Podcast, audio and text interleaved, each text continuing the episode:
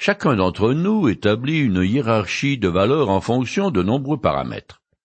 On est obligé d'agir de cette manière afin de gérer sa vie le mieux possible et d'organiser son temps et ses priorités.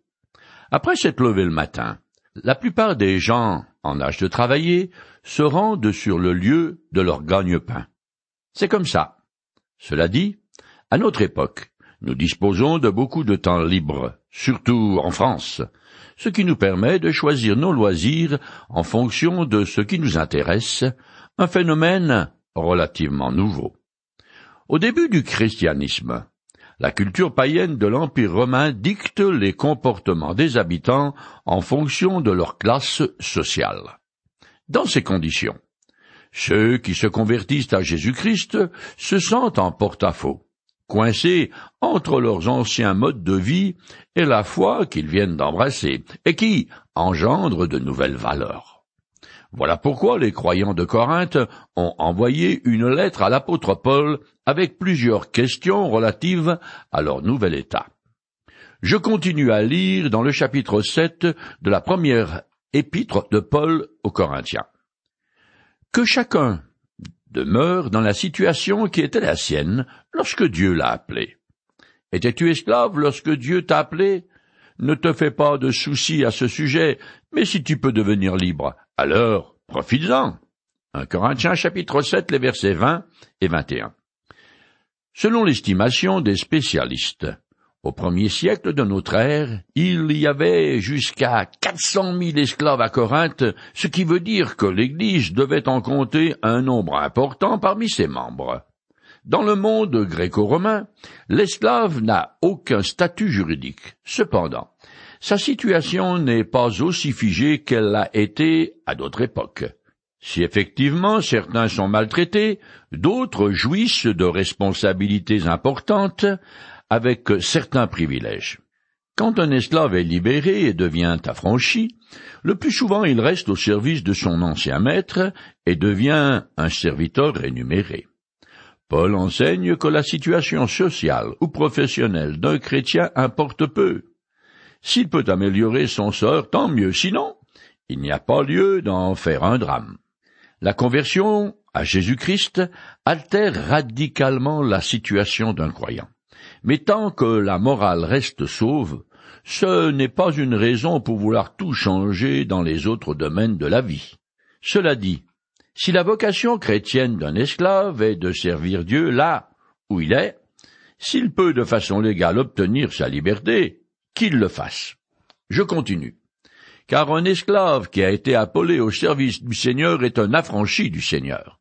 Et de même, L'homme libre que Dieu a appelé est un esclave du Christ. C'est à un grand prix que vous avez été racheté. Alors, ne devenez pas esclave des hommes. Donc, frères, que chacun reste devant Dieu dans la situation où il était lorsque Dieu l'a appelé à venir à lui.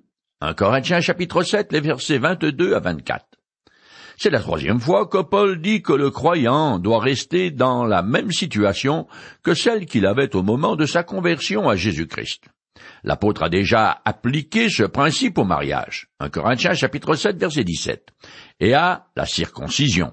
1 Corinthiens chapitre 7 verset 20. Et maintenant, il l'applique à l'esclavage. En fait, ce principe est approprié à toutes les situations. Ici encore, l'apôtre dit donc que le statut social ou domestique n'est pas l'essentiel dans la vie, et celui qui est esclave est davantage asservi dans sa tête que par des liens ou par sa situation. Il n'y a donc pas lieu de mettre toute son énergie à essayer de changer sa condition sociale. Ça veut aussi dire qu'il ne faut pas se casser la tête à vouloir être en retraite le plus tôt possible ou à essayer d'avoir un maximum de vacances. Ce qui compte, c'est d'être fidèle à Dieu dans sa vocation ou sa profession, ou son état social, quel qu'il soit. Paul opère un recadrage à 180 degrés de la vision du monde qu'avaient les gens de son époque. Par la même occasion, et en filigrane, il donne un grand coup de pied dans la fourmilière de l'ordre établi par Rome et donc aussi de l'esclavage. Paradoxalement, le chrétien qui a le statut d'esclave est en réalité libre vis-à-vis de Dieu parce qu'il a été délivré de la culpabilité et de la puissance du péché qui l'asservissait. Et maintenant, il est libre de mener une vie droite, agréable à Dieu. Le citoyen romain qui devient croyant est appelé à devenir un disciple du Christ et à obéir à ses commandements, puisque Jésus est son maître. Il lui doit fidélité et service absolu, et donc il ne peut plus mener une vie débauchée comme font les païens, puisque les chrétiens ont été rachetés par Jésus-Christ. Paul les exhorte à ne pas devenir esclaves des hommes, c'est-à-dire à se soumettre à ceux qui prônent les philosophies humaines, que ce soit l'ascétisme ou le libertinage. Je continue. Pour ceux qui ne sont pas mariés, je n'ai pas d'indication expresse de la part du Seigneur, mais je leur donne mon avis comme celui d'un homme qui, par la grâce du Seigneur, est digne de confiance, à cause des détresses qui s'approchent. J'estime qu'il est bon pour chacun de demeurer comme il est. 1 Corinthiens chapitre 7, les versets 25 et 26. Décidément, Paul penche plutôt pour le statu quo. Il considère maintenant la question suivante que lui posent les Corinthiens. Les célibataires doivent-ils chercher à se marier? L'apôtre répond en prenant en compte les persécutions qui éclatent contre les chrétiens, souvent de façon imprévisible, ici et là dans l'Empire romain. De plus en Judée, la guerre des Juifs contre Rome n'est pas loin d'éclater, car il y a souvent des escarmouches entre les deux camps. Or, ce conflit sera suivi de la destruction de Jérusalem et le massacre de dizaines de milliers de Juifs. Paul a l'esprit très pratique. Or, quand il faut fuir au plus vite, il vaut beaucoup mieux être seul qu'avoir le souci de mettre toute une famille à l'abri du danger. L'enseignement qu'il donne est donc lié aux circonstances et son application à d'autres situations et à d'autres époques doivent tenir compte de ce contexte particulier. Je continue. As-tu une femme? Ne cherche pas à rompre. N'as-tu aucun engagement? Ne cherche pas de femme. Mais si tu te maries, tu ne commets pas de péché. Ce n'est pas non plus un péché pour une jeune fille de se marier. Mais les gens mariés connaîtront bien des souffrances, et je voudrais vous les épargner. Un Corinthiens chapitre 7, les versets 27 à 28.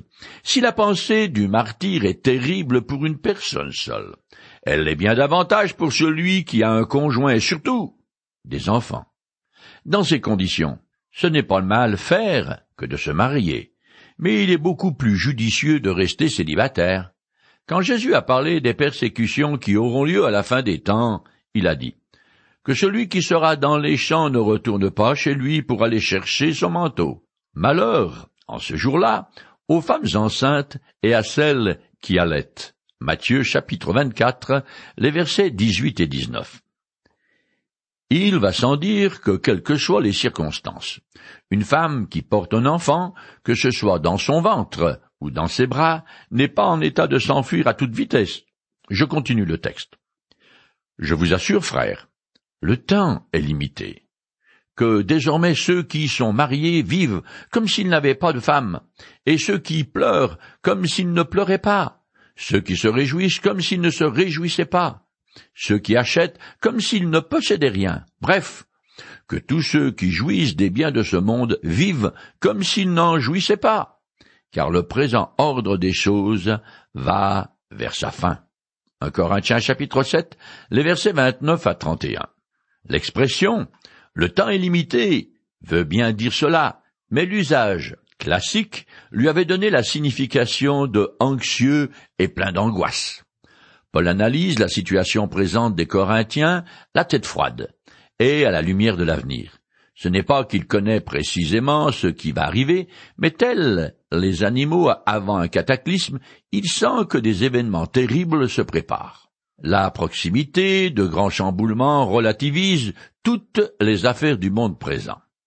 En effet, dans une quinzaine d'années à peine, l'Empire romain va être secoué par une guerre civile particulièrement meurtrière avec une rébellion des Juifs contre Rome et la prise de Jérusalem par le général Titus. Cet événement va profondément marquer les Juifs, bien sûr, mais aussi les chrétiens qui seront, sévèrement persécutés par l'empereur Néron. L'apôtre écrit comment le croyant doit se conduire en tant que citoyen du ciel, que ceux qui ont une famille ne se donnent pas corps et âme à elle, que ceux qui sont dans la peine considèrent que cette souffrance est très passagère et qu'il n'y a pas lieu de vider toutes les larmes de son corps, que ceux qui ont des raisons de se réjouir songent que leur bonheur sera de courte durée, car ils découvriront vite que nous vivons ici-bas dans une vallée de larmes, que ceux qui font des affaires dans le but de posséder toujours davantage n'y mettent pas tout leur cœur, car ils devront finalement tout laisser derrière eux. Paul exhorte ses lecteurs à se comporter comme des pèlerins sur cette terre, c'est-à-dire de veiller à ne pas euh, s'incruster dans un monde qui est de toute façon temporaire. C'est aussi pour cela qu'il dit Le temps est limité. Cette phrase que j'ai expliquée exprime, en peu de mots, sa philosophie de vie. L'apôtre est totalement détaché des poursuites de ce que son siècle peut lui offrir, et tout croyant devrait vivre selon cette même philosophie. Mais encore une fois, cette façon de vivre est évidemment plus difficile à mettre en pratique par ceux qui sont mariés avec femme et enfants. La note du loyer impayé et le petit dernier qui est malade sont des préoccupations sérieuses qui absorbent beaucoup d'énergie parce qu'elles demandent une attention immédiate. Paul n'est évidemment pas contre les devoirs conjugaux, bien au contraire, et un mari doit gérer son foyer en bon père de famille. L'apôtre demande d'une part un engagement du cœur de chaque croyant, marié ou pas, à l'égard des réalités éternelles, et d'autre part un détachement vis-à-vis des institutions et des valeurs qui constituent l'essentiel de ce monde qui passe. Pour toutes ces raisons, Paul dit sans cesse tout au long de ce chapitre que le célibat est un statut supérieur à celui du mariage. Je continue. C'est pourquoi je voudrais vous savoir libre de toute préoccupation. Celui qui n'est pas marié se préoccupe des intérêts du Seigneur. Son seul souci est de lui plaire. Celui qui est marié s'occupe des affaires de ce monde pour plaire à sa femme, et le voilà tiraillé de part et d'autre. De même la veuve et la jeune fille n'ont pas d'autre souci que les intérêts du Seigneur, pas d'autre désir que de se dévouer à lui corps et esprit. La femme mariée, elle se préoccupe des affaires de ce monde pour plaire à son mari. 1 Corinthiens chapitre 7, les versets 32 à 34. Paul ne flotte pas sur un petit nuage rose. Il a l'esprit très terre à terre, comme je ne cesse de le répéter. Dans le sermon sur la montagne, Jésus a mis en garde ses disciples afin qu'ils ne laissent pas les soucis de la vie concernant les biens matériels les distraire et les détourner de leur engagement envers Dieu. Matthieu chapitre 6, les versets 25 à 34. L'apôtre enfonce le clou, mais là encore, il va sans dire que ces commandements du Seigneur sont plus faciles à vivre si on est célibataire que si on a une femme avec des gosses à nourrir. Tout le monde dispose de vingt-quatre heures, quel que soit son état marital. La personne mariée qui remplit consciencieusement ses devoirs est contrôlée par sa situation de famille. C'est la vie. Les conjoints doivent s'assurer que le ménage tourne sans encombre et gérer les conflits qui sont inévitables dès que plusieurs personnes vivent ensemble. Ils doivent également passer du temps seul à seul afin d'entretenir la flamme et consacrer beaucoup d'énergie à éduquer leur enfant. Là encore, c'est la vie. Mais la conséquence est que leurs emplois du temps est chargé et les heures libres rares le marié est partagé dans le sens qu'il désire plaire à la fois à sa femme, comme un bon mari, et au Seigneur, comme un bon chrétien.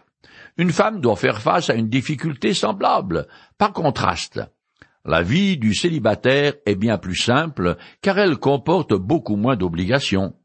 Il n'est pas distrait par les obligations euh, familiales aussi légitime soit-elle, ce qui lui permet une consécration plus grande de son temps, de son recours et de toute sa personne au Seigneur.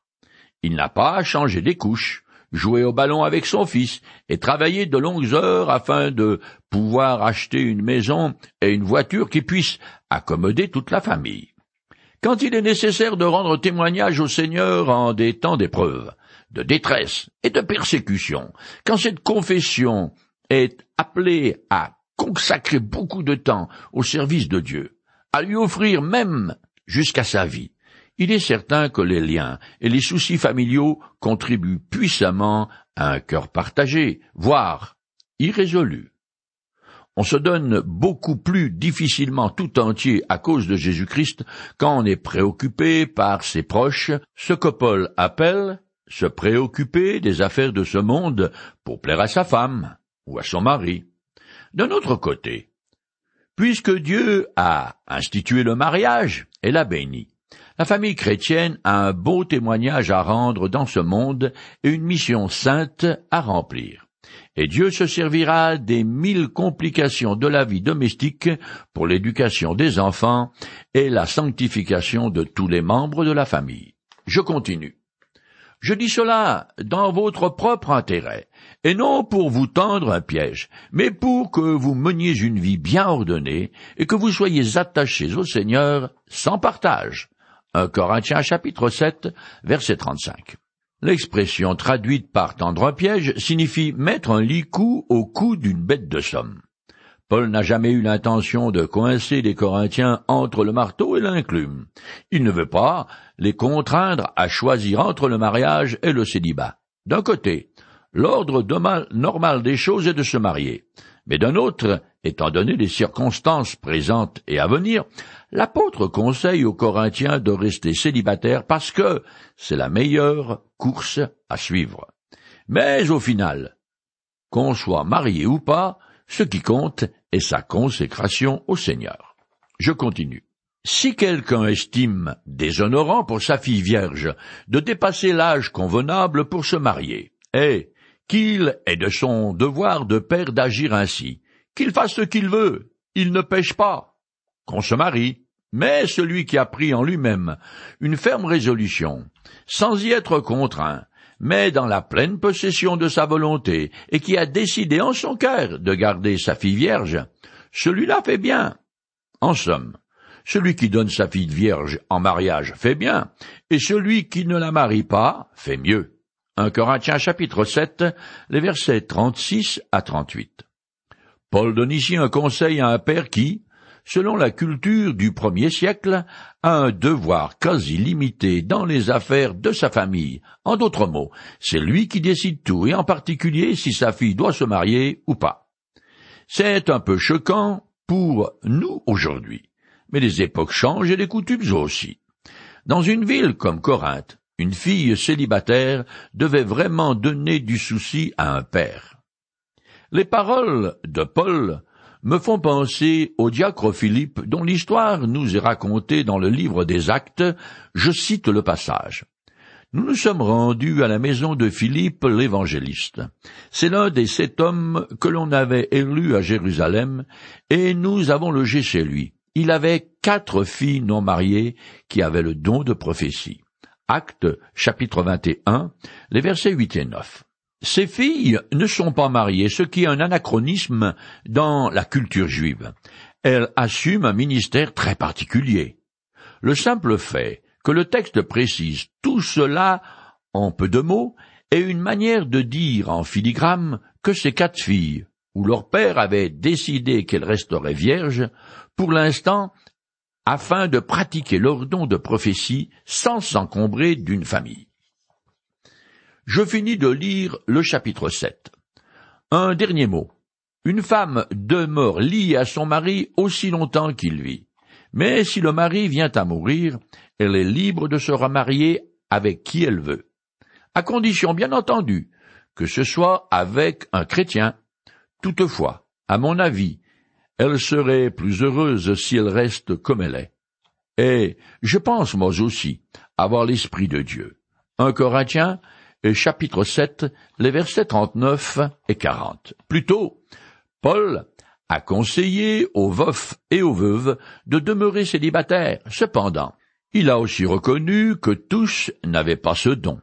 Maintenant, il parle spécifiquement des veuves parce qu'il répond à une question précise que lui ont adressée les Corinthiens. La seule contrainte que l'apôtre impose à celles qui veulent se remarier est de choisir un croyant. Il n'a pas énoncé cette obligation jusqu'à présent parce qu'elle est évidente. Si la veuve respecte cette condition, elle peut épouser qui elle veut. Cela dit, et une nouvelle fois, Paul ajoute qu'à son avis, il vaut mieux qu'elle reste célibataire. Il faut cependant relativiser ce que dit l'apôtre, parce que son conseil s'applique plus spécialement aux Corinthiens à cause de leurs circonstances. En effet, dans sa lettre à son disciple Timothée, il dit exactement l'inverse. Je cite ce passage.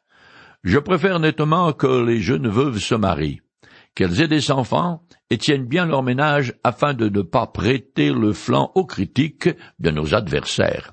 1 Timothée chapitre 5 verset 14. Dans le chapitre 7 de sa première épître aux Corinthiens, Paul a déjà répondu à des questions spécifiques que les Corinthiens lui ont posées. La première concernait la sexualité et le mariage, un sujet toujours brûlant d'actualité. Dans leur situation nouvelle de chrétiens, les Corinthiens sont perplexes parce qu'ils sont fortement influencés par les croyances erronées de leur époque concernant le corps. Ils se demandent quelles sont les conséquences de la foi en Jésus-Christ sur la vie de famille. Ils ont plusieurs interrogations. Les croyants doivent-ils se dispenser de relations conjugales? Les veufs doivent-ils renoncer à se remarier? Et dans les couples mixtes, le croyant doit-il se séparer de son conjoint non chrétien dans un premier temps, la réponse de l'apôtre privilégie le mariage car c'est le projet originel du Créateur et la meilleure solution qui permette d'éviter l'immoralité. Il met également l'accent sur l'importance de la permanence du couple. On ne change pas de conjoint comme de voiture, ce qui semble être de mise aujourd'hui. Même dans un couple où la différence spirituelle est fondamentale, tout doit être fait pour préserver son intégrité. On peut imaginer des situations particulièrement dramatiques. Par exemple, un mari païen pur et dur qui fréquente les prostituées d'un temple d'Aphrodite, de façon plutôt assidue, mais qui désire quand même rester avec sa femme chrétienne parce qu'elle lui est utile. Elle est toujours à la maison, s'occupe du ménage et des enfants, ou, pire encore, il la bat chaque fois qu'il rentre chez lui, ivre-mort. Paul n'aborde aucune situation conjugale pénible, mais il fait trois distinctions importantes dans ses réponses aux questions des Corinthiens. Premièrement, il leur dit si oui ou non le Seigneur a laissé une ordonnance sur tel ou tel sujet. Deuxièmement, il émet un ordre absolu auquel tout croyant doit obéir. Troisièmement, il donne un simple conseil tiré de son expérience et de la sagesse que Dieu lui a donnée et qui laisse les Corinthiens libres d'agir à leur guise parce que son application dépend des circonstances. Dans ces trois cas, l'apôtre de Jésus-Christ est inspiré par le Saint-Esprit. Et leur dénominateur commun est que les Corinthiens doivent avant tout, et quel que soit leur état, chercher à plaire au Seigneur. Ce qui est d'ailleurs le principe qui doit guider le style de vie de tout croyant, qu'il soit marié ou célibataire, parce qu'il est d'abord un citoyen du ciel, et sa destination finale est la gloire éternelle dans le royaume des cieux.